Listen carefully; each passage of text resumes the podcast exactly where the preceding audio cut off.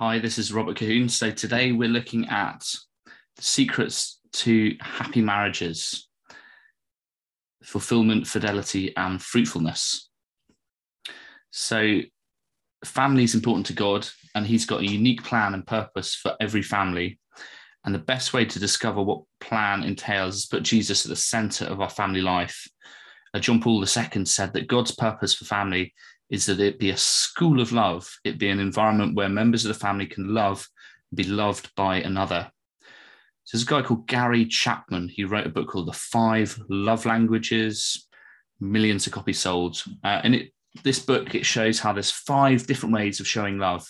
Each one of these ways is good in and of itself, but in order for a family to truly grow together, all five of them should be present in some form. So these five ways are number one, quality family time. This time is for full and undivided attention, can be both serious and fun. It might include meals, prayers, and outings. Number two, positive speech, such as verbal positive speech. So verbal compliments, affirmations, appreciations are powerful communicators of love. They bring honor, respect, and acceptance.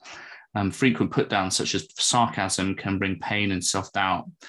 Forgiveness helps to avoid tension saying I'm sorry and I forgive you are, are, very useful. Politeness is also useful and indispensable for making living together easier. And number three, gifts, visible symbols of loves. And the thought behind the gift is the most important thing. The gift of faith is the greatest gift we can give one another.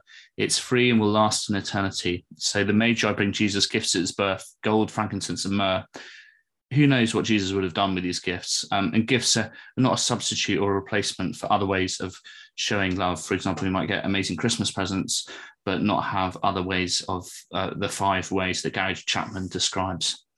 So, physical touch is a way of communicating emotional love, hugs, pats on the back, hand on the shoulder.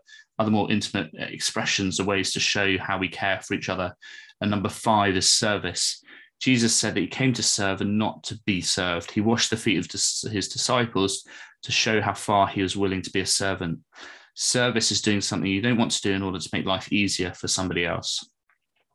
So, God wants to be number one in our families. Um, as a communion of persons, the future of humanity passes by way of the family. So, as a youth minister called Brian Butler in the US once told his fiancée, the fiance, he wanted to put God first her second, himself last in the relationships in his life. She wasn't too happy to hear this. She wanted to be number one. But we have to ask, what does Jesus want for our family? St. Paul says that we should fill our minds with everything that's true, everything that's noble, everything that's good and pure, everything that we love and honor, and everything that we can thought of as virtuous and worthy of prize uh, of, of praise. That's from Philippians 4 8. Philippians 4 8. So, how do I find love? The call to love so deeply embedded within us that its expression permeates our very culture. There's hundreds of songs and tunes, dating clubs, jewelry stores selling engagement rings prior to weddings. Not only this call to love entrenched in our society, it's stamped onto the body too. And our very bodies have been designed as a gift for others. By living not just for ourselves, we can give life both physically and spiritually to others you know, our bodies are stamped with an itching desire. We might have a desire for greatness, a desire to love and be loved, a desire to be honorable, and also sexual desire too. These desires, in and of themselves, are good. And our hearts are a battlefield between love and physical attraction. In the act of the will, decisions are made what to do, where to go, whom to talk to. These choices create the moral fabric of where good meets evil in our lives. What seems like love can be a distortion or perversion by the enemy of love, which is selfishness we can be tricked into thinking that selfish act for ourselves is actually a kind and loving act. This battlefield is full of the captains of self delusion. So the body speaks a language. A man in a defense, defensive posture gives off the impression he's not open to what is being spoken about. Woman with skimpy clothes sends the message she's available or wishes to flaunt herself. Hand with a wedding ring communicates love until death, commitment to a beloved. The native language of the human heart is truth. And C.S. Lewis said that the love is the greater conqueror of lust. So, what about good communication in relationships? So, according to this priest, Father Michael Ryan, talked about positive moments and comments in relationships such as marriage should outnumber the negative ones by five to one. Our capacity to tolerate negativity has a very short fuse, Uh, in his book, The Last Straw Ways to Overcome Stumbling Blocks in Communication Towards a Stronger and Happier Marriage, he states that we must avoid hurting others in every way, such as words or actions. We must also foster an atmosphere in which one can express to the other what is hurting. Then we must also accept the fact that we can hurt others when we don't intend to. He states that a happy marriage has the following character traits couples spend quality and quantity time together. They know how to express affection for each other. They show commitment to family life. They can discuss in a constructive way and they share spiritual values. Sometimes marriages can break up because of misunderstandings that could have been avoided. To look for help is not a sign for weakness, but a sign of wisdom. What builds up relationships and what hinders them? The church has consistently implored the world to focus on families as the root of and foundation of society. Tightly knit, faithful Catholic families, a domestic church in themselves, have the potential to influence whole communities. The building up of patience, unconditional love, and forgiveness are indispensable virtues in marriage. Communication and conflict resolution are also essential skills in a marriage. Love is a choice and not just a feeling. And relationships help you discover your own goodness. Good and satisfying relationships are developed by men and women who have a focus of being a friend. Success in relationships is measured by what you do in them, not how by the other person responds. And relationships are a gift, not a right. And healthy relationships are built on love, service, honor, acceptance, forgiveness, submission, and encouragement. Certain attitudes and behavior hinder relationships, mistrust, perceptions, expectations, irritability, blame, self pity, being judgmental and critical, being unreliable, under communicating, jealousy, envy, conditional love, and letting your choice to love become a burden that can all help create destructive relationships. So, what about cohabitation? Is this a good way to test your marriage beforehand? Most studies don't really seem to show this.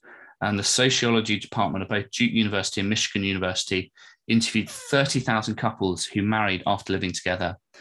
And the sociologists found that 80% of the marriages arising from cohabitation ended in separation or divorce, with an 80% failure rate indicate that cohabiting couple usually does not get to know each other so well. Living together offers little or no guarantee of a happy, successful marriage.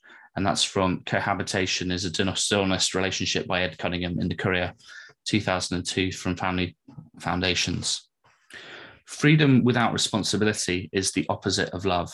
And the greater the sense of commitment, the more a person is willing to give of themselves. And this is an indispensable requirement for marriage. The more often and the longer that men and women can have it, the more likely they are to divorce later.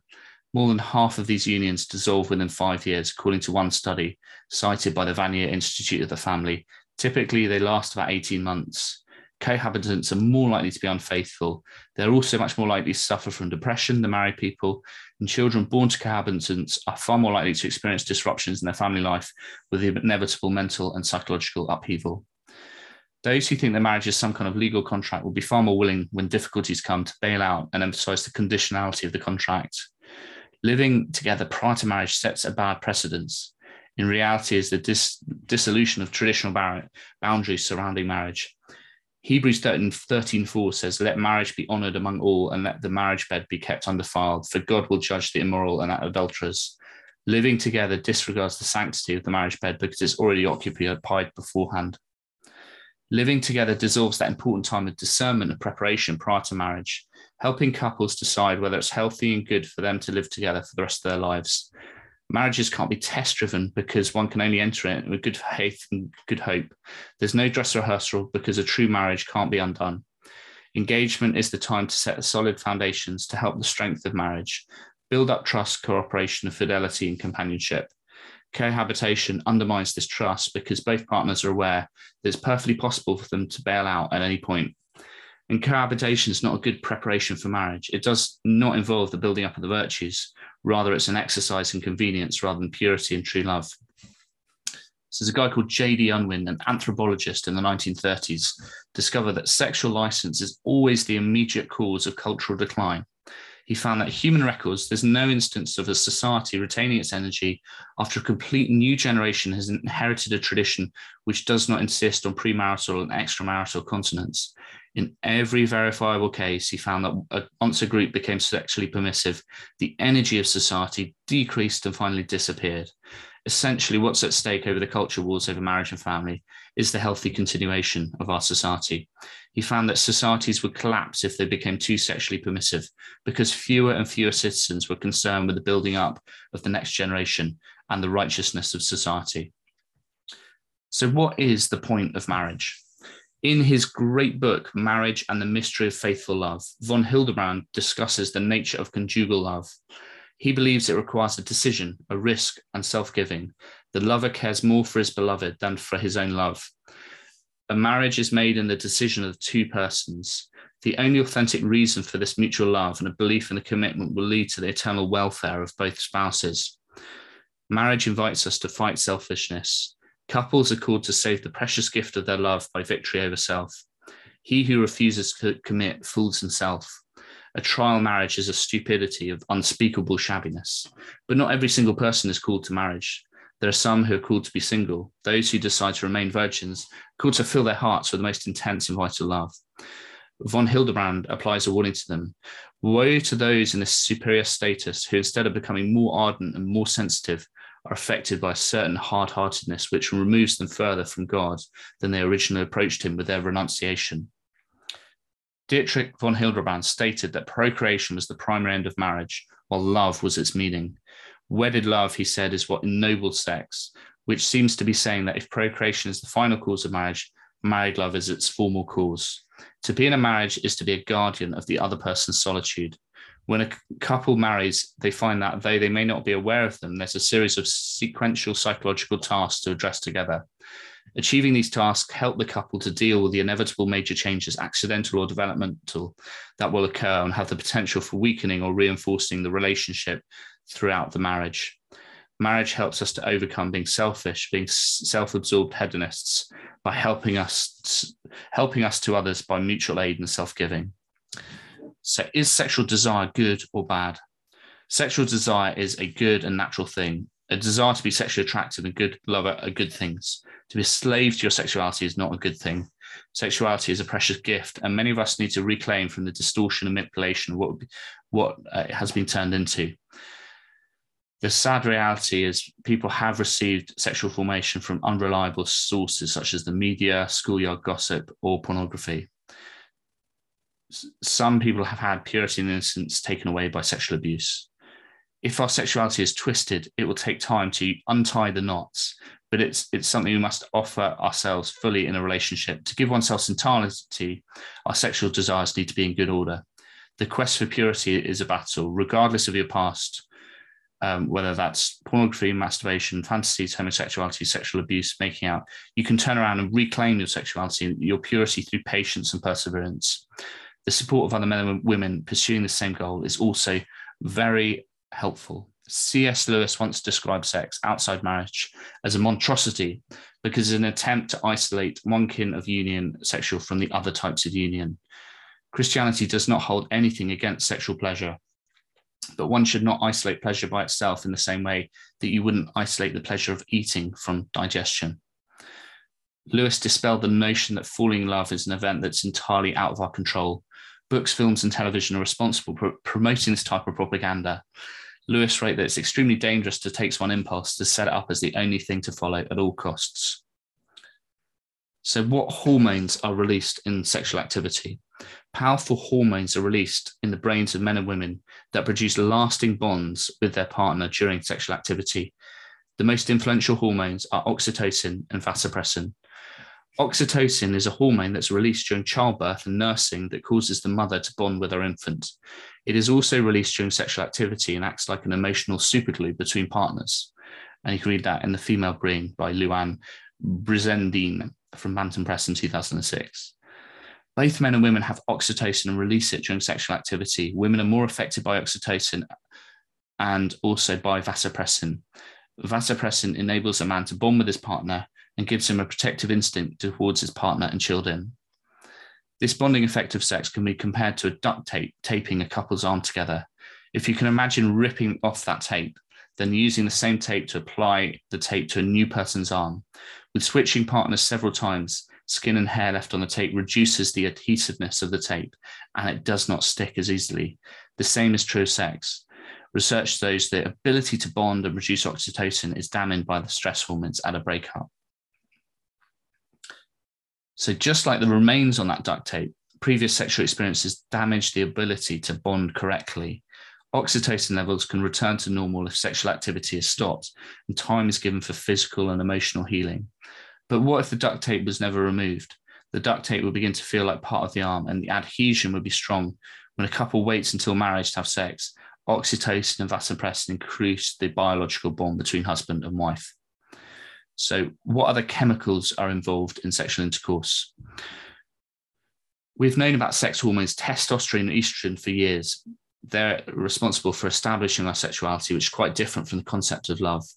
Pheromones, which are olfactory or smelly substances, can be partially responsible for initially attracting a man to a woman or vice versa. That initial giddiness that comes from when we're first falling in love is associated with a racing heart, flushed skin, and sweaty palms. This is due to the release of chemicals dopamine, noradrenaline, and phenylethylamine. Dopamine and phenylethylamine, which is contained in chocolate, are the pleasure chemicals, producing feelings of bliss and well being. Noradrenaline produces a racing heart and feeling of excitement. Researchers have used functional MRI scans of the brain to watch what happens when somebody looks at a photograph of their loved one. The scan shows increased blood flow to areas of the brain with high concentration of dopamine receptors, which are associated with states of euphoria, craving, and also addiction. There's also increased flow to the noradrenaline receptors, which cause heightened attention and short term memory, hyperactivity, and promote goal orientated behavior. In other words, couples in this stage of love focus intently on the relationship and often on little else. However, with time, this change affects this effect changes. As I think we all know, our relationship matures, love deepens, begins to mean other things to us. Endorphins, the body's natural painkillers, are also released during sex. They play a key role in long-term relationships by producing a general sense of well-being, including feeling soothed, peaceful, peaceful and secure. What are some different family models? Many social scientists have devised different models for looking at the family. Carle C. Zimmerman, author of Family and Civilization, describes three separate understandings of the family trustee, domestic, and atomistic. The trustee family considers itself immortal, living in union with those who've come before them. The present members are just trustee, trustees of the blood, name, and position of their kin for the lifetime before they must hand on their heritage. This type of family sees itself as never being extinguished. And only societies that have been based on the trustee family have been able to develop into civilizations. The domestic family is a unit based on the union of husband, wife, and children. There are family duties as well as individual rights to consider in this model. In the atomistic family, individuals have more importance than the family ties as it exists for the individual's pleasure. All three models have a very different understanding of marriage in the family. The trustee family considers a mystical reality and sacred covenant. The domestic family believes marriage and family is a moral traditional contract. The atomistic family sees marriage and family as a convenient means of companionship or a cocoon from which to escape from. Children are for the trustee family a blessing from God, indispensable economic agents, or the domestic family and economic liabilities, expenses, and obstacles to personal fulfillment for the atomistic family. A father is a patriarch and a priest king for the trustee family, a CEO of society's fundamental economic, fundamental economic unit for the domestic family, and for the atomistic family, a pathetic figure who must be left in, behind in order for an individual to grow. Perhaps most strikingly, sexual immorality is for the trustee family a criminal act, an individual sin for the domestic family, and a private matter choice or alternative lifestyle for the atomistic family. A society which has reached the atomistic family stage has shown signs that it's in ultimate decline. When individual rights trump the rights of the weakest in society, there's potential for grave consequences. The weakest in society will be crushed by the strongest. Zimmerman shows the transition from domestic to atomistic family happens relatively fast as the ties that link to future to the past are severed. For many, family life in Britain closely resembles the atomistic family. Legal decisions and often places individual choices higher than family rights. The legal recognition of civil partnerships, the abolition of a need for a father for IVF treatment, and the widespread culture of promiscuity have contributed towards a culture of death. Overwhelmingly, research shows that the traditional family unit is the healthiest and happiest society which to be brought up in.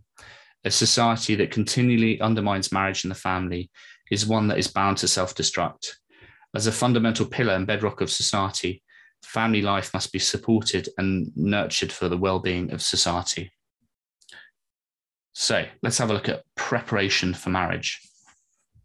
Many people are willing to spend hundreds of hours in preparing for their own wedding day, but far less time actually preparing for their marriage. So, the aim of this talk is to bring about the success of future marriages. Many people think that the church is entirely negative about sex. They understand the mentality if it feels good, then definitely don't do it. Few people actually think that following the Ten Commandments is actually something that's going to bring them happiness. But God has placed clues about human sexuality all around so that our joy may be um, complete.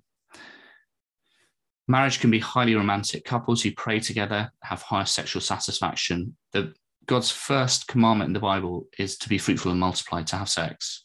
In Genesis 1:28, we read, "Be fruitful and multiply." The world does not want you to think about sex, only to dream, crave, slave for it. God intended sex to be marriage vows made flesh. It's possible to say your va- wedding vows with your body. These vows are promised to be free, holding nothing back, total, a true gift, faithful, exclusive and permanent, and fruitful, open to life. The world looks to thwart these promises, making sex restricted or forced, temporary, disloyal, and sterile. The theology of the church is not imposed on anyone, but it's the total uncovering of God's original design. When we realize how generous God has been with us, that we have a lover, it's time to return that favor of generosity. After all, God can never be outdone in generosity preparation for marriage is not something that happens several months prior to the wedding. Now is the time to build a happy and successful foundation of marriage. The beauty of purity and clarity of mind is something that holds stead, good stead for the rest of one's life. Trust and self control are things especially needed when both close and far from your wife. Purity with practice is certainly a challenge. To be ready for the huge gift of one spouse will not leave you empty handed at the altar, will help you come with a gift to give to Jesus. And chastity is not something caught, but something caught, not taught. Abstinence is the lack of sexual activity. In and of itself, it's not a virtue, simply abstaining from the action. Some people might be abstinent because they've chosen to, others because they cannot get a date. It tells us little about the spiritual state of a person. Chastity, on the other hand, is a positive virtue to be thought of only in association with love. Chastity stems from the Latin adjective castus, which means pure. Chastity is about living an integrated and well balanced life. It respects the fact that sex is sacred and a great gift from God. All Christians are called to chastity, whether married, single, or celibate. This great virtue gives purity of mind, heart, and conscience, prepares our souls for love. Only the chaste man and chaste woman are capable of true love. This virtue gives us self control, spiritual strength, and a certain path to happiness. Marriage is one of the great images on earth of God's love. St. Paul states how this union is a mystery of how two become one flesh. In the Catholic Church, there are two sacraments where a person becomes a sacrament. In the Eucharist, Christ becomes a sacrament. In marriage, the will of two people make a sacrament. St. Francis de Sales said that marriage is the greatest form of mortification on earth, but it can uh, be something that will save us from ourselves. But God shows couples with dollops of grace in order to live out marriage. If we are in a state of sin, we do not receive these graces in order to live out marriage. So, what about the, the Book of Song of Songs? St. Thomas Aquinas asked to have the Book of Song of Songs read to him on his deathbed.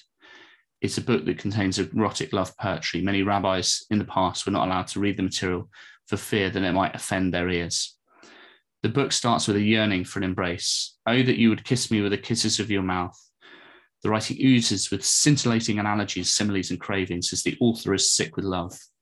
The image of love is vivid and alive as the writer proclaims, My love is like a gazelle or a young stag, and your hair is like a flock of goats moving down the slopes of Gilead. The author's heart is ravished for the sake of his beloved, whom he also calls his sister and bride. The author lovingly describes his lover's anatomy in a litany of praise. Your neck is like an ivory tower, your rounded thighs are like jewels. For those who are reluctant to read the Bible because they perceive it to be boring, this book is an introduction for sure. The topic of human sexuality is of immense importance and interest to many people. Despite this, there's a huge degree of ignorance on the issue. It's partly due to poor teaching, misinformation over many decades. If we spread the truth and meaning about human sexuality to others, ignorance and misinformation will not last much longer. So, natural fertility awareness is a beautiful gift. It's the ability to educate, empower, enhance marriage and family life. That's why couples that use contraception in their marriage typically have a divorce rate of 40%, while couples from all denominations who use NFP have a divorce rate of 2%. There is a wonderful story in the book of Tobit. Tobit prays that he may not have an ability, that he may have an ability in his marriage because it's based on stable foundations. So he has this wondrous bedtime prayer. This is from Tobit, chapter 8. When the girl's parents left the bedroom and closed the door behind him, Tobias arose from bed and said to his wife, My love, get up. Let us pray and beg our Lord have mercy on us and grant us deliverance. She got up and they started to pray and beg that their deliverance might be theirs. He began with these words Blessed are you, O God, our fathers. Praise be your name forever and ever. Let the heavens and all your creation praise you forever. You made Adam and you gave him his wife Eve to be his help and support. And from those two, the human race descended. You said, It is not good for the man to be alone. Let us make a partner like himself. Now, Lord, you know that I take on this wife of mine, not because of lust, but for a noble purpose. Call down your mercy on me and on her, and allow us to live to a happy old age. And they said together, Amen, Amen. So let's have a look at natural fertility awareness. This isn't meant to be a full guide about natural fertility awareness. Um, if you wish to find out more, I recommend you book a relatively inexpensive arrangement with a natural fertility awareness practitioner or, or NFP. So, NFP is an, a natural method of family planning that's highly reliable, medically safe, inexpensive. The understanding of how the body works is a great act of self discovery. natural family planning or natural fertility awareness understands fertility not as something to be suppressed or manipulated, but as a normal bodily function. NFP shares it, encourages a shared responsibility fertility between husband and wife. This normally leads to a deeper level of care and respect in relationship. NFP rep- promotes love, respect, and communication between a husband and wife and prepares them for future children. NFP respects the design of the body, leads to deeper intimacy, encourages self respect and self work. Worth. In the words of Paul VI, NFP favors attention for one's partner, helps both parties to drive out selfishness, the enemy of true love, and deepens their sense of responsibility. NFP couples are less likely to divorce, be more receptive to children, and they renew their wedding vows each time they practice the marital act. Most strikingly of all, NFP is more effective than any method of contraception at preventing pregnancy and is equally as effective as IVF in achieving pregnancy. Natural family planning involves women checking her fertility by observing simple signs such as changes in cervical mucus and temperature on waking. As a woman can only conceive for a short time each month, the knowledge of when this phase happens enables the couple to avoid or achieve pregnancy. The decision not to use contraception can only be good for the couple who make it.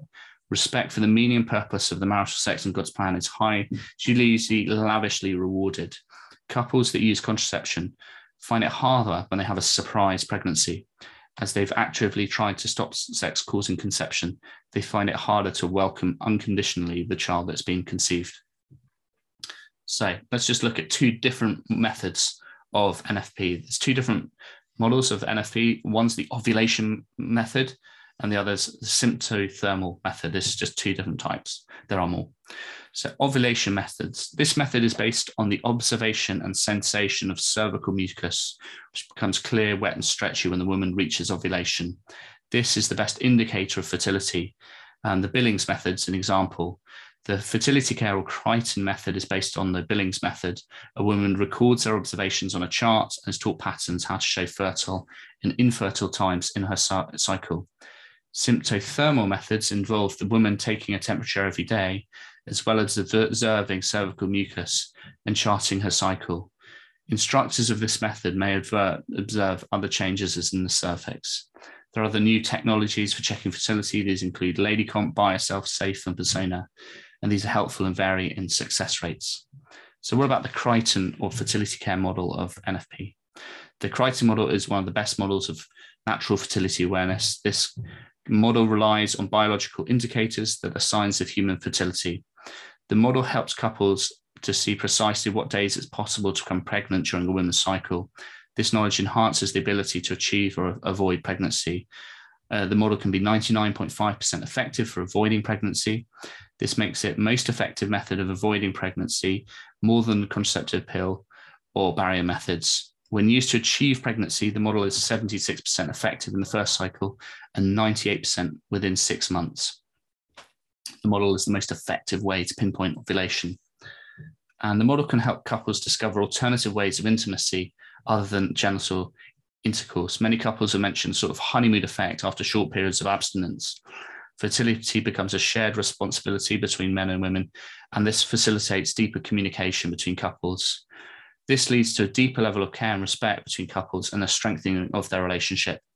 There are several markers in the Creighton model that help to show the depth of risk of fertility or miscarriage. Early treatment is the best option for combating infertility.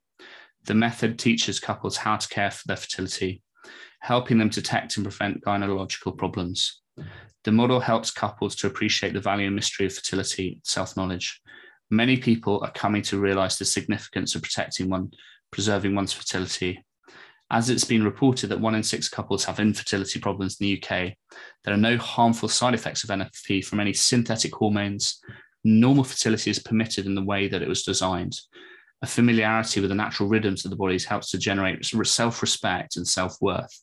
As the Creighton model requires no medical intervention or monitoring, couples themselves learn how to become their own fertility experts. The model is inexpensive to learn about and certainly substantially cheaper than forms of contraception. As a method of family planning, it's not a method of contraception. The Creighton model can be adapted to every woman. It's able to be used whether a woman has regular, irregular, or an, anovulatory cycles or pre, premenopausal, post-pill breastfeeding. This model can be used in any situation during the reproductive life of a woman. Women are empowered because they learn so much about their fertility. This model is founded upon genuine scientific research. The method's easy to use. Biological markers are observed and tracked. Creighton model is combined with NAPRO technology and new reproductive science in order to monitor and treat infertility, miscarriage, irregular cycles, hormone problems, premenstrual syndrome, ovarian cysts, unusual bleeding patterns, and very painful periods too. So, just this is a very basic explanation of biology. NFP is valuable as couples learn the basics of anatomy and physiology. Men who are virile are constantly fertile and produce sperm every day. The head of the sperm has the genetic material. The tail propels the sperm to try and reach the egg. Sperm are sensitive to heat, male genitalia are located on the outside of the body to help with better temperature regulation. Women, on the other hand, are infertile for most of the month there is a limited time for an entire month when women are fertile. Despite this, many women resort to all types of hormones, devices, and barriers for the entire month. The main female re- reproductive organs are the uterus, tubes, and ovaries. The uterus is a thick muscle with a uterine cavity inside. The hormones which regulate the menstrual cycle are produced in the ovaries. The two fallopian tubes must be open in order for the egg or embryo to pass through. The cervix is at the bottom of the uterus just above the vagina. This critical organ is where the cervical mucus is produced. And this is the main sign of a woman's fertility and must be present for pregnancy to occur.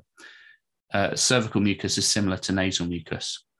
Um, most women do not have a textbook cycle of 28 days, with ovulation happening on day 14 of each cycle.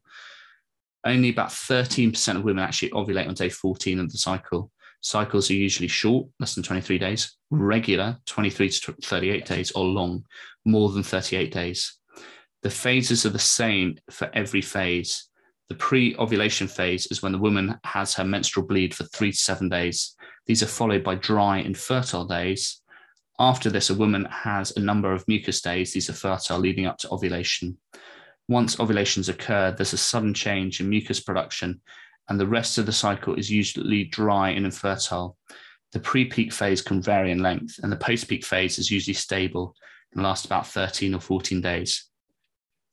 The ovulation cycle also happens every month in the ovaries. At the start of the cycle, an egg is selected to grow and develop within a follicle, and the hormone estrogen is produced. The follicle matures until it's ready for the egg to be released on the day of ovulation. Afterwards, the follicle collapses as it's empty. Then it begins to produce the hormone progesterone. Ovulation only happens on one day each cycle. There are, if there are multiple ovulations, for example, non identical twins, these occur in the same 24 hour time period. It is possible to check the day of ovulation by observing changes in the mucus pattern.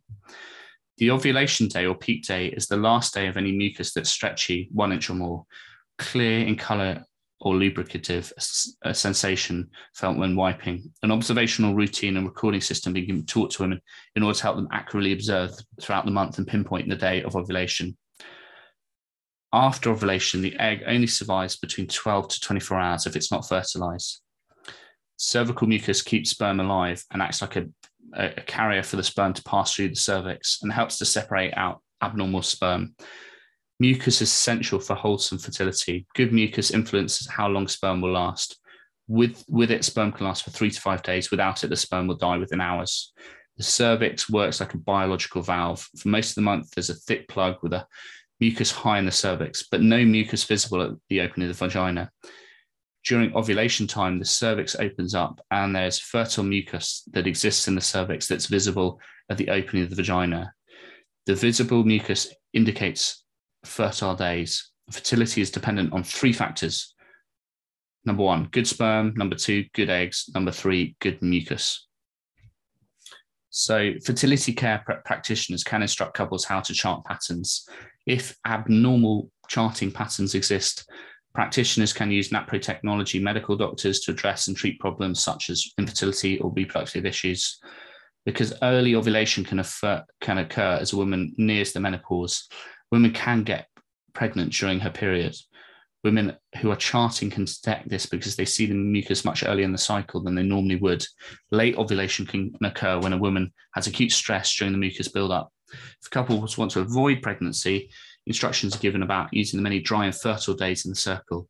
If couples desire to achieve pregnancy, they focus intercourse, intercourse during the fertile mucus days. So this approach can be used very effectively to avoid, identify, and monitor fertility. Well, you, you can also use natural fertility awareness with a contraceptive mentality, but that's that's another topic. If used to avoid contraceptive, if used to avoid pregnancy, the, the Creighton model is 99.5% effective this is more effective than both the pill and condoms. If used to achieve pregnancy, the effectiveness is 76% for the first attempted cycle and 98% for the six attempted cycles. This information is empowering for couples as they know whether they are fertile infertile on any given day. Professional instruction is essential for proper use of the method.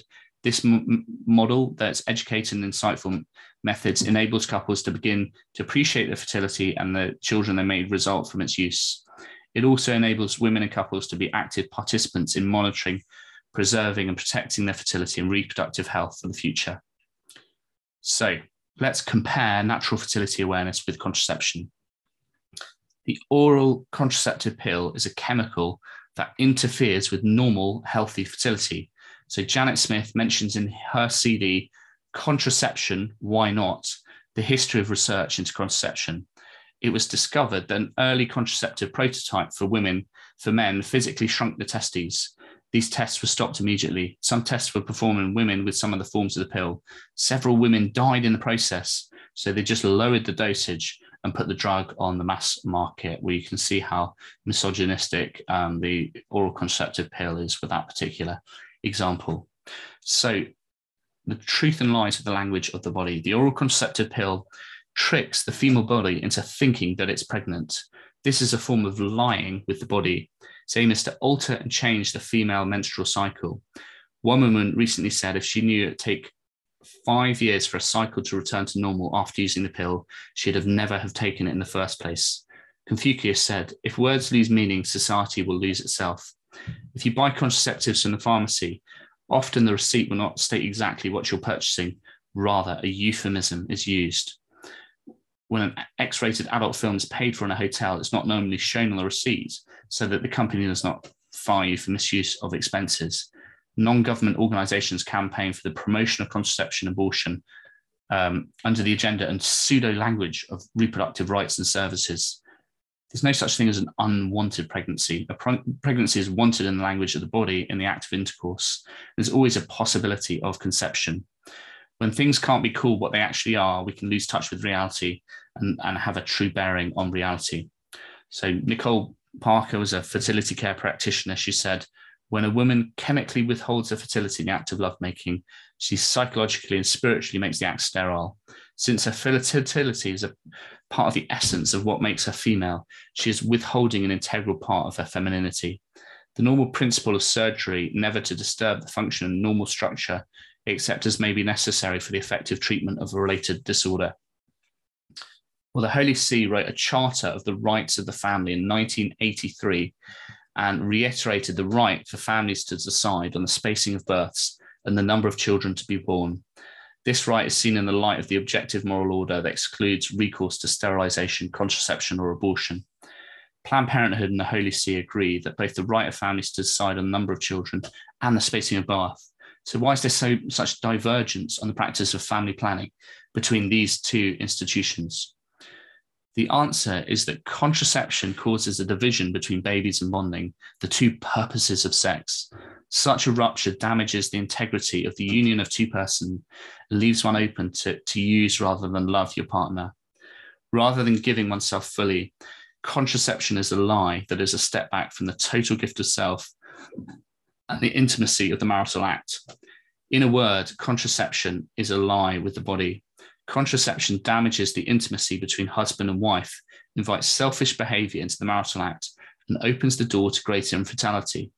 Christopher West writes that the real problem between, behind women's oppression is the failure of men to treat them properly, and therefore contraception is a sure way to keep women in chains. If a woman is constantly sexually available, for many men, she becomes less attractive. At a pre wedding party, book was laid out for the guests to write down their thoughts on marriage. Typical to our age, the majority of comments were negative. Guests had written that marriage institutionalized prostitution in the book. St. Augustine, in his work against the Manichees who deny procreation, said that they made the bridal chamber a brothel. Perhaps this can happen when chastity within marriage is totally ignored. And contraception is not deemed immoral because it's artificial. After all, the church approves of many artificial drugs and interventions that man has invented. There have been no papal pronouncements on the use of paracetamol or vitamin tablets. Contraception prevents the natural functioning of the body and denies the purpose God created the act to have. No method of contraception is 100% effective to date. Contraception interrupts, sterilizes, and works against conception, whereas NFP respects the body as God designs it and works with, with his plan. The saints and early church fathers were opposed to contraception. St. John Chrysostom regarded marriage as for companionship and procreation. St. Jerome said that a marital act was lustful unless open for the possibility of procreation. St. Augustine said, What food is to the health of man, intercourse is to the health of the race, and procreation of children is the first and natural and lawful reason for marriage. St. Albert said that every act frustrated in its essential and natural end is vain and evil St. Francis de Sales saw procreation as the primary and principal end of marriage. At a Catholic marriage, couples make a vow before God and the witnesses they will welcome children lovingly from God and they give themselves completely to their spouse. Contraception contradicts these vows because the language of the body is not living these vows in the flesh. Couples that withhold their fertility from each other leave sterile acts that have negative influences on marriage. In the book of Acts, chapter 5, Ananias and Sapphira go through the motions of a giving act, but defraud it of its meaning. To use an analogy, contraception is like bulimia, whereas NFP is like dieting. Contraception binges on the acts and then purges out the uh, effects. NFP abstains at certain times in order to avoid the outcome and is far healthier. The end never justifies the mean. Using NFP does not mean you have to have 25 children. Many people think that NFP is the only the rhythm method. This method was not successful at preventing pregnancy. So some contraceptives are abortifacients. The pill has mechanisms that can cause a woman to have an abortion before she knows that she has conceived. One of the ways the pill acts is by the thinning of the uterus. The prevention of implantation means the pill is both a contraceptive and an abortifacient. So Randy Alcorn has written a book entitled does the birth control pill cause ab- abortions? So the pill is damaging to the body. Let's consider how safe the oral contraceptive pill is. The pill affects the blood clotting ability of the body, leading to a significant increase of risk of heart disease. Women on the pill are five times more likely to have a stroke than non pill users and three times more likely to have an, uh, a heart attack. So, according to PDRhealth.com, the side effects of the pill are depression, loss of menstrual periods, migraine, nausea, vomiting, water retention, weight gain, yeast infection, chest pain, co- coughing up blood, shortness of breath, crushing chest pain, heaviness, indicating possible heart attack, sudden partial, complete loss of vision, depending on a possible blood clot in the eye, breast lumps, indicating possible breast cancer or fibrosis cystic breast disease, severe pain or tenderness in the stomach, indicating possible liver tumor. The pill increases the risk of cancer in women of childbearing age. When, when taking hormonal contraceptives, teenagers are especially vulnerable to breast cancer risk because their breasts are growing, says the Breast Cancer Prevention Institute. And according to the Medical Association and the Royal Pharmaceutical Society of Great Britain, some versions of the pill increase the deep vein thrombosis by five times. And the birth control pill increases a woman's chance of having breast cancer, cervical cancer, and liver cancer. 21 out of 23 studies of women who took the pill before their first child showed increased risk of breast cancer.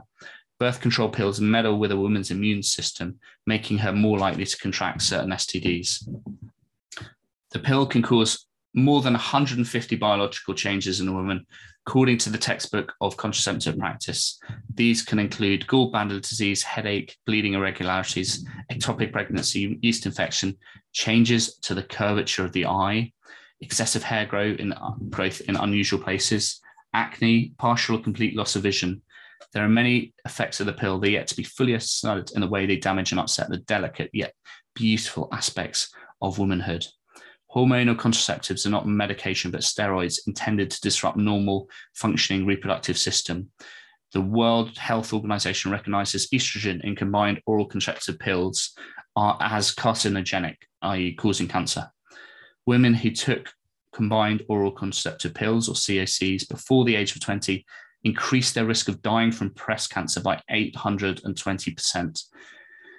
Pharmaceutical companies do not want people to know about these effects because it would seriously dent their profits. I think that's obvious. So there's some research on showing how the pill ages the cervix as well.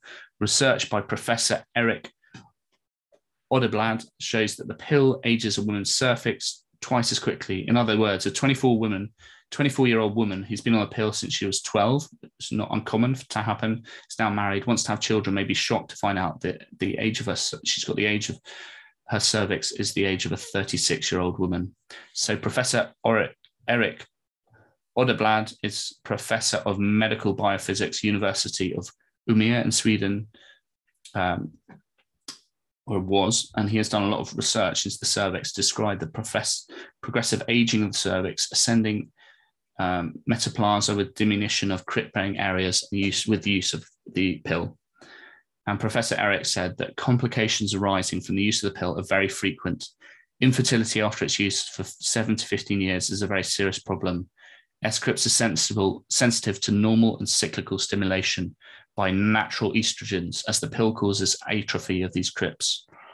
Fertility is impaired since the movement of sperm cells up the canal is reduced. Treatment is difficult, you asked, right?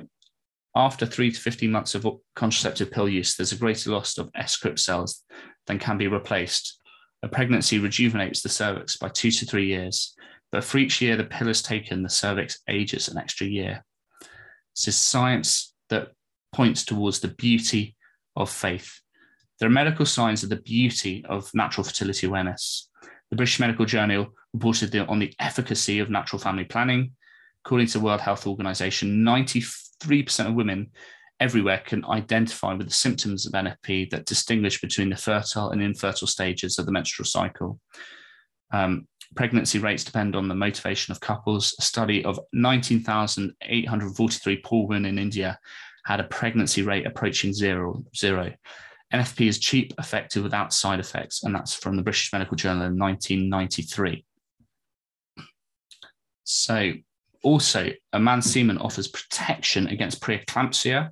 This is the third leading cause of women dying during childbirth. Preeclampsia affects about 7% of pregnant women. Women who are not opposed, not exposed to a partner's sperm prior to pregnancy because the couples used condoms risk this problem. When the uterus is repeatedly exposed to sperm, a woman's immune system can get used to this foreign genetic material. Women can have an immune reaction if they do not have prior exposure. So women who use barrier methods have been having sex with a partner for less than more fun, four months prior to getting pregnant had a 6.5 fold increased risk of getting preeclampsia compared with those who did not use barrier methods had been in a sexual relationship for more than 12 months. So Jesus says in the gospel that in marriage, the two become one flesh in Mark 10. Hormones from a man can be detected in a woman's bloodstream within hours of intercourse, and that's from the archives of sexual behavior.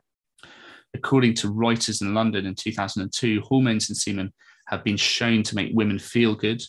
Women whose partners don't use condoms are less likely to feel down. Hormones in semen may help ease female depression Scientists at the State University of New York expressed that mood altering hormones are absorbed through the vagina and make women feel good. So, sperm is good for a woman's body. Man's seminal fluid has at least two dozen ingredients such as estrogens, follicle stimulating hormones, luteinizing hormones, testosterone, transforming growth beta factor, and several prostaglandins. During intercourse, the woman's body absorbs these researchers have shown how they help the health of the woman, help mature her uterus, and even protect the mammary gland from cancer. And the woman's body becomes used to the to the man's sperm as well. So this is a clear argument against contraception. So contraception does not deliver what it promises. The Guttmacher Institute, which is the research arm of Planned Parenthood, states that there's no correlation between better access to contraception and lower abortion rates. The British Medical Journal showed in 10 studies worldwide the widespread availability of contraception abortion made no appreciable difference to pregnancy or abortion rates. Even Alfred Kinsey, Kinsey, who was a linchpin of the sexual revolution, realized at the risk, he said exactly this at the risk of sounding repetitious, I'd remind the group we found the highest frequency of induced abortion in the group, which in general most frequently used contraceptives. So, in other words, increased contraception does not lead to a decrease in abortion. Last year, there was a 17.4 pregnancy rate for condom users over a 12 month period, but that includes pregnancies for women in their late 30s and 40s. Teenagers are another story. 23.2% who rely on condoms will become pregnant in a year. That's teenagers. Condom failure rates for STD were um, rates are worse an article in the Journal of Sexually Transmitted Diseases by Fictional said that none of the studies they showed showed any STD risk reaction for condom users, not even for those who always use condoms. So the pill damages the environment. Now, it's a lot about the environment today, but you don't often hear this story. The contraceptive pill is a major cause of male infertility in the West and is also polluting the environment. According to a recent document by the International Federation of Catholic Doctors, an essential issue that's becoming increasingly urgent is the presence of hormones in drinking water, mainly caused by the pill. We have to take notice of the fact that over the last 50 years, spermatozoa levels in men have dropped by 50%. The pill causes metabolic changes, psychiatric disturbances, disturbances in sexual behavior. The possible possibility of malformations in children during or after use of the pill should also be taken into consideration. And according to Pedro Jose Maria Simon Castellví, president of the International Federation of Catholic Medical Doctors, the pill has for some years had devastating effects on the environment by releasing tons of hormones into nature through female urine, as in the chemicals go through a woman, go through her body, and then go into the into the water system. We, we don't know the full effects of how that affects the water system. And environmental groups have yet to fully realize the damage that oral contraceptives may be doing to our ecosystem the unintended consequences of synthetic, anabolic, carcinogenic, non biodegradable sex steroids drugs are still being studied, and these steroids are also known as the pill. So, what about the myth of overpopulation?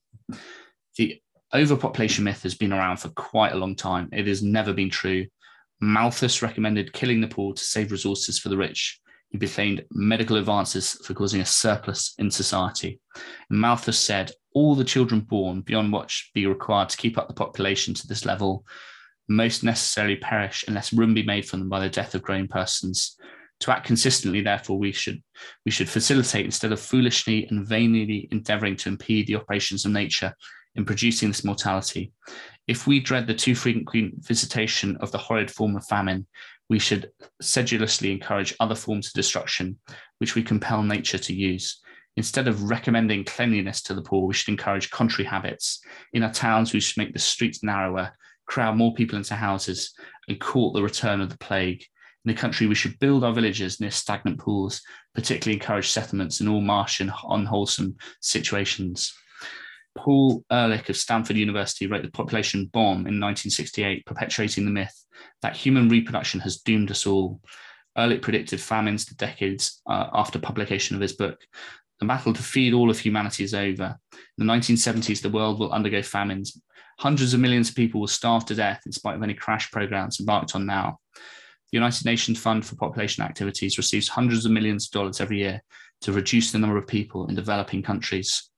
So, Jacqueline Kasun, in her book, The War Against Population, successfully debunks the population myth with considerable style. She shows the economies and ideologies of population control that have been generated.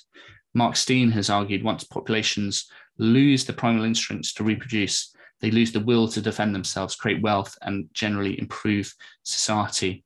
And the biologist Francis P. Filice has shown that all the people in the world could be put into the state of Texas, forming one giant city with a population density that of many existing cities, and leaving the rest of the world empty. Each man, woman, and child in the 1984 world population should be given more than 1,500 square feet of land space in such a city. The average home in the US ranges from 1,400 to 1,800 square feet. If one third of the space of the city were devoted to parks and one third to industry, each family could still occupy a single story dwelling of an average US size. In a similar vein, R.L. Sassone has calculated that there will be standing room for the entire population of the world within one quarter of the area of Jacksonville, Florida. So, if overpopulation is not happening, then what about the scourge of AIDS? Surely we need contraception in order to combat that deadly disease. Why doesn't the Catholic Church help with this issue? So now we're going to talk about responsible parenthood. Paul VI in Humanae Vitae called for responsible parenthood. A baby is the physical embodiment of the couple's love. For couples, their love is so strong that after nine months they gave it a name. The gift of sexual love and procreation is the ability to co-create an eternal, immortal soul. Into this is something the angels do not possess. To be able to co-create somebody that was not there is truly incredible. But as Spider-Man knows, with great power comes great responsibility fertility is not a disease that needs to be suppressed or feared. It's a normal aspect of health which ought to be understood, treasured, and respected by men and women. It's good to be fertile, normal, and healthy. At present, many have been lied to about what reproductive health actually means. The phrase has been used to promote poor choices that are destructive personally and culturally. Such practices such as sterilization, artificial reproduction, contraception, cohabitation, premarital sex are part of the culture of death and encourage single parenthood, divorce, abortion, homosexuality, family, domestic violence, and social disintegration. Father Frank Pavone once stated that quest for ethical medical practice, in fact, a spiritual battle between life and death. Christ gave us his body that others may live. Abortion supporters cling to their bodies that others may die. Abortion teaches one to sacrifice the other person that I might live. But Jesus' life was given up in self giving, life giving love. Einstein said there were two ways to live your life either nothing is a miracle or everything is a miracle. St. Paul is more inclined to favor the latter position because God, by the, by the power at work within us, is able to do far more abundantly than all that we ask or think. That's Ephesians 3.20.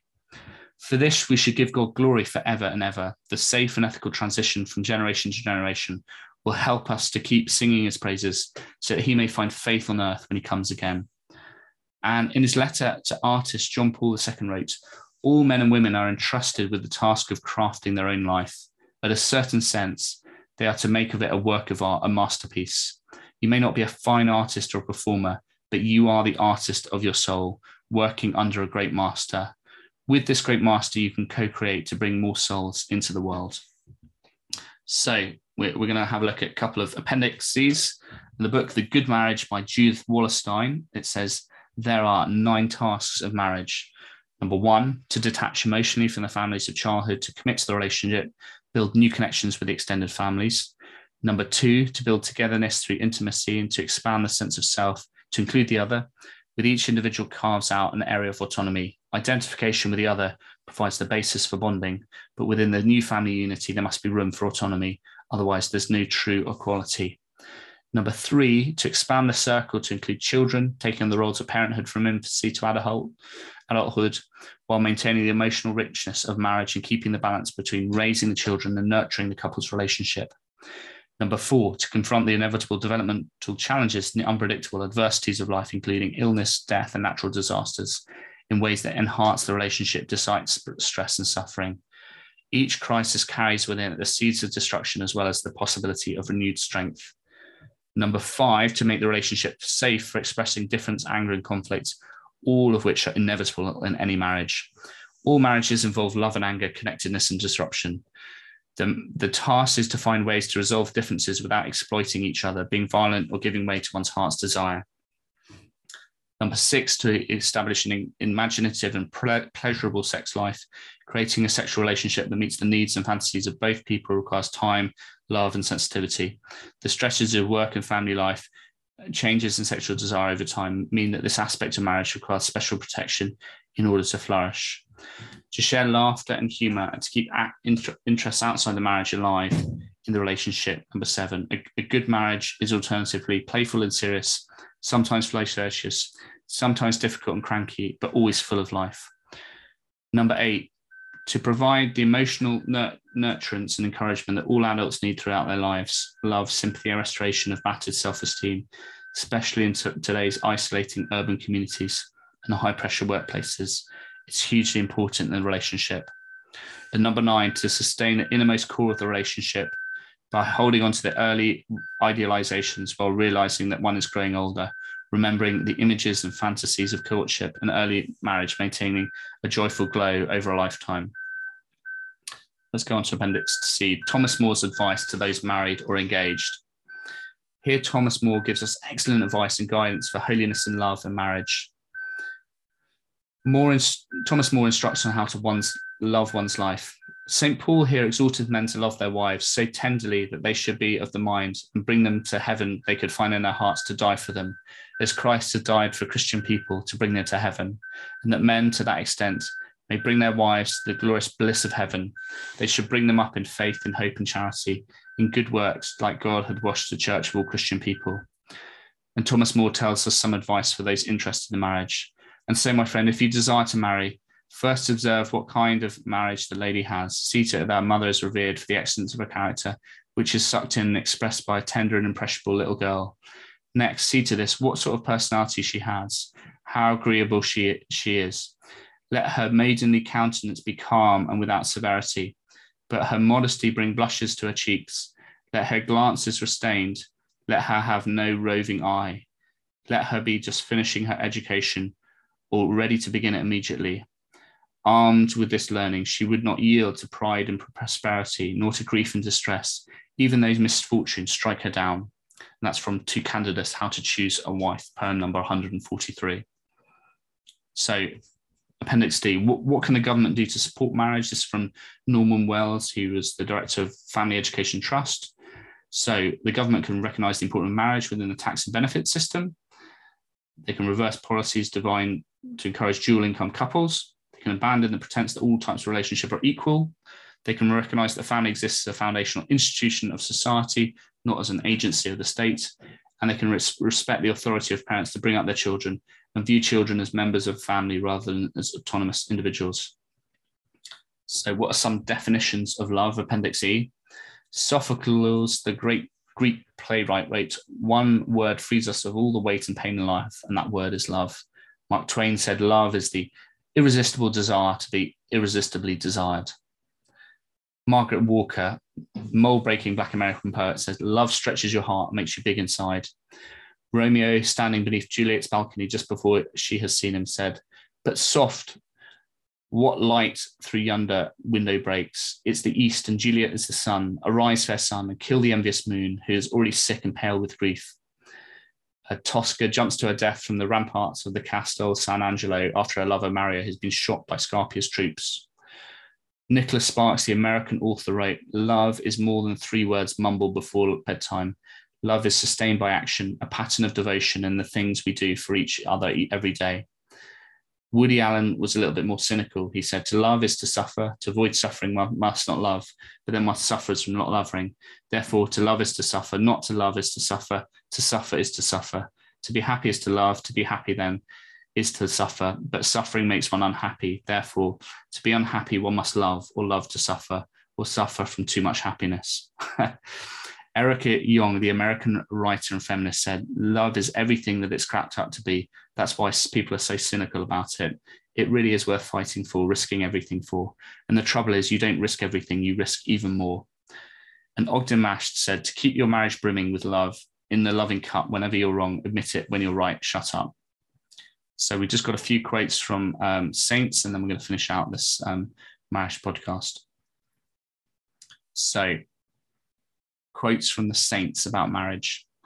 Saint Baptist Marie Vianney, St. John Vianney, in a sermon said, Husband and wives should live peacefully in their union of marriage. They should be mutually edifying to each other, pray for one another, bear patiently with one another's faults, encourage virtue in another by good example, and follow the holy sacred rules of their state, remembering they are children of the saints, and consequently, they ought not to behave like pagans who are not happiness knowing the one true God.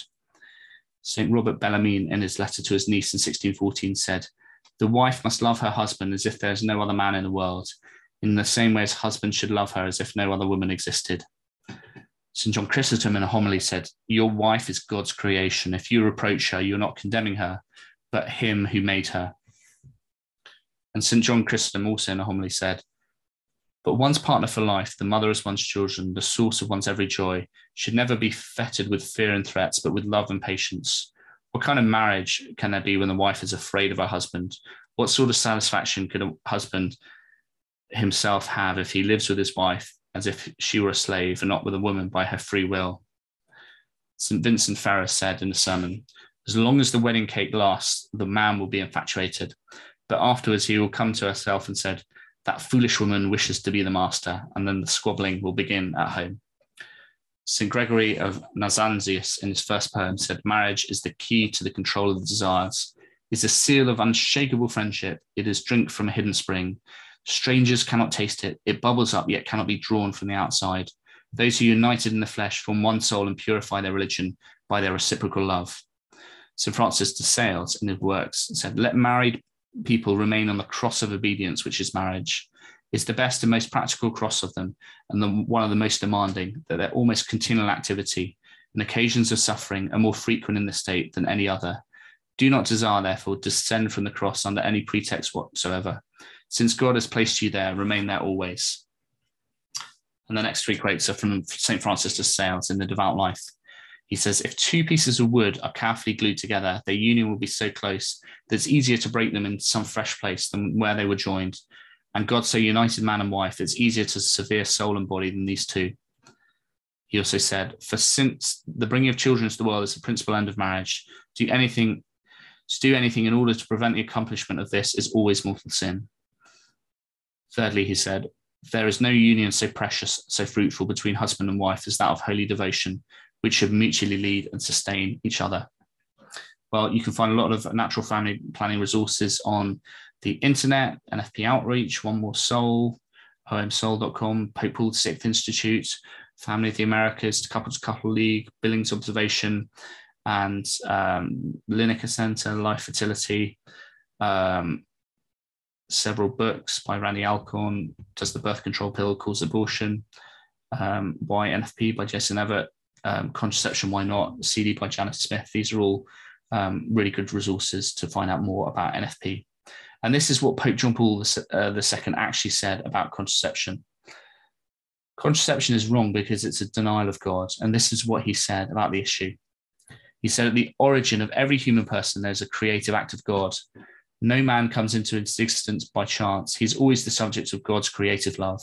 From this fundamental of truth of faith and reason, it follows that the procreative capacity inscribed in human sexuality and is its deepest truth a cooperation with God's creative power.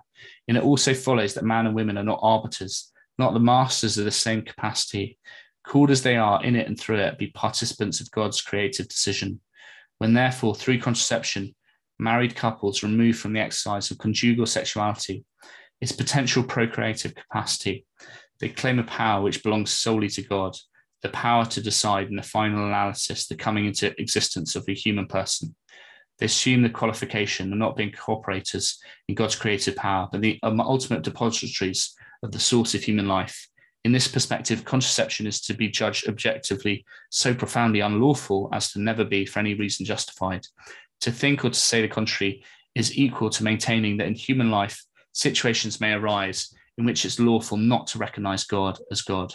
So the rejection of contraception, according to Pope John Paul II, is equivalent to refusing God himself the obedience of our intelligence, equivalent to denying the Catholic concept of revelation, to hold out for exceptions on contraception as if God's grace were not sufficient is a form of atheism. He said that on September the 17th, 1983. And he said, what is being questioned by rejecting that teaching is the very idea of the holiness of God. That was September, November 12th, 1988. Well, thank you so much